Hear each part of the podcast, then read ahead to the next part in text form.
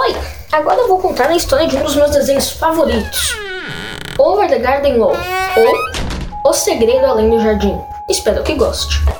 A história segue os passos dos irmãos, Wirt e Greg, à medida que eles avançam por uma estranha floresta e tentam encontrar o caminho de volta para casa. Logo no primeiro episódio, eles encontram um lenhador, que os avisa que há algo oculto às espreitas das árvores. A besta, uma criatura da escuridão que eles devem evitar a todo custo. Também, no primeiro episódio, eles conhecem Beatriz, um passarinho azul que tenta ajudá-los a sair da floresta. Ao longo dos episódios, Art, Greg e Beatriz enfrentam situações extremamente bizarras e inusitadas e vão descobrindo mais sobre os estranhos habitantes da floresta e das cidades que rodeiam como uma verdadeira razão para sua jornada. A animação lembra contos de livros infantis antigos e sua trilha sonora extremamente nostálgica ajuda a trazer uma vida e ambientação de contos de fadas. E a floresta, com animais que cantam e tesouros perdidos, é o cenário perfeito para uma história como essa. A besta, que aparece entre vultos escuros e lugares sombrios ao longo dos episódios, é uma antagonista assustadora, o suficiente para imprimir um senso iminente de perigo.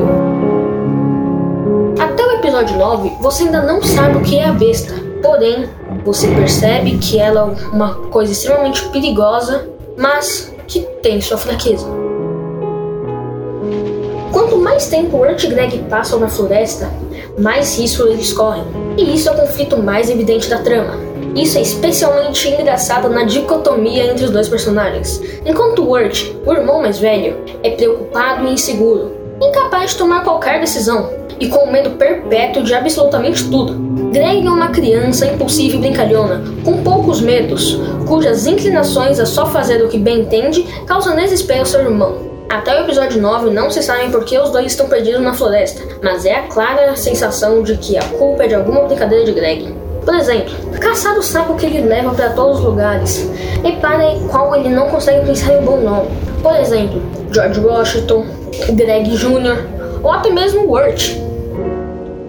Wirt parece relutar em assumir o papel de irmão mais velho, e Greg, em sua inocência, não parece se importar do ligar. Ele só quer se divertir e levar o irmão junto a ele. É a dicotomia que faz o segredo além do jardim funcionar tão bem, e é nela que está o coração da história. À medida que a série avança, entendemos mais de onde vem a relutância em Murt e Greg, e suas inseguranças e medos. É aí que está a chave da história. É o ponto que todos os personagens têm em comum, Enquanto caminham literalmente por uma floresta extremamente escura, cheia de monstros e segredos, também o fazem figurativamente dentro de seus próprios medos. Wart, Beatriz ou Lenhador, todos deixam que o medo impulsione suas ações e sofram as consequências disso. Por exemplo, no episódio que Wart, Greg e Beatriz acabam dormindo entre uma árvore, perto da besta, que eles acabam sonhando Greg tem um dos melhores sonhos da vida dele, do jeito que ele fala. E o Wirt, digamos que não foi bem assim.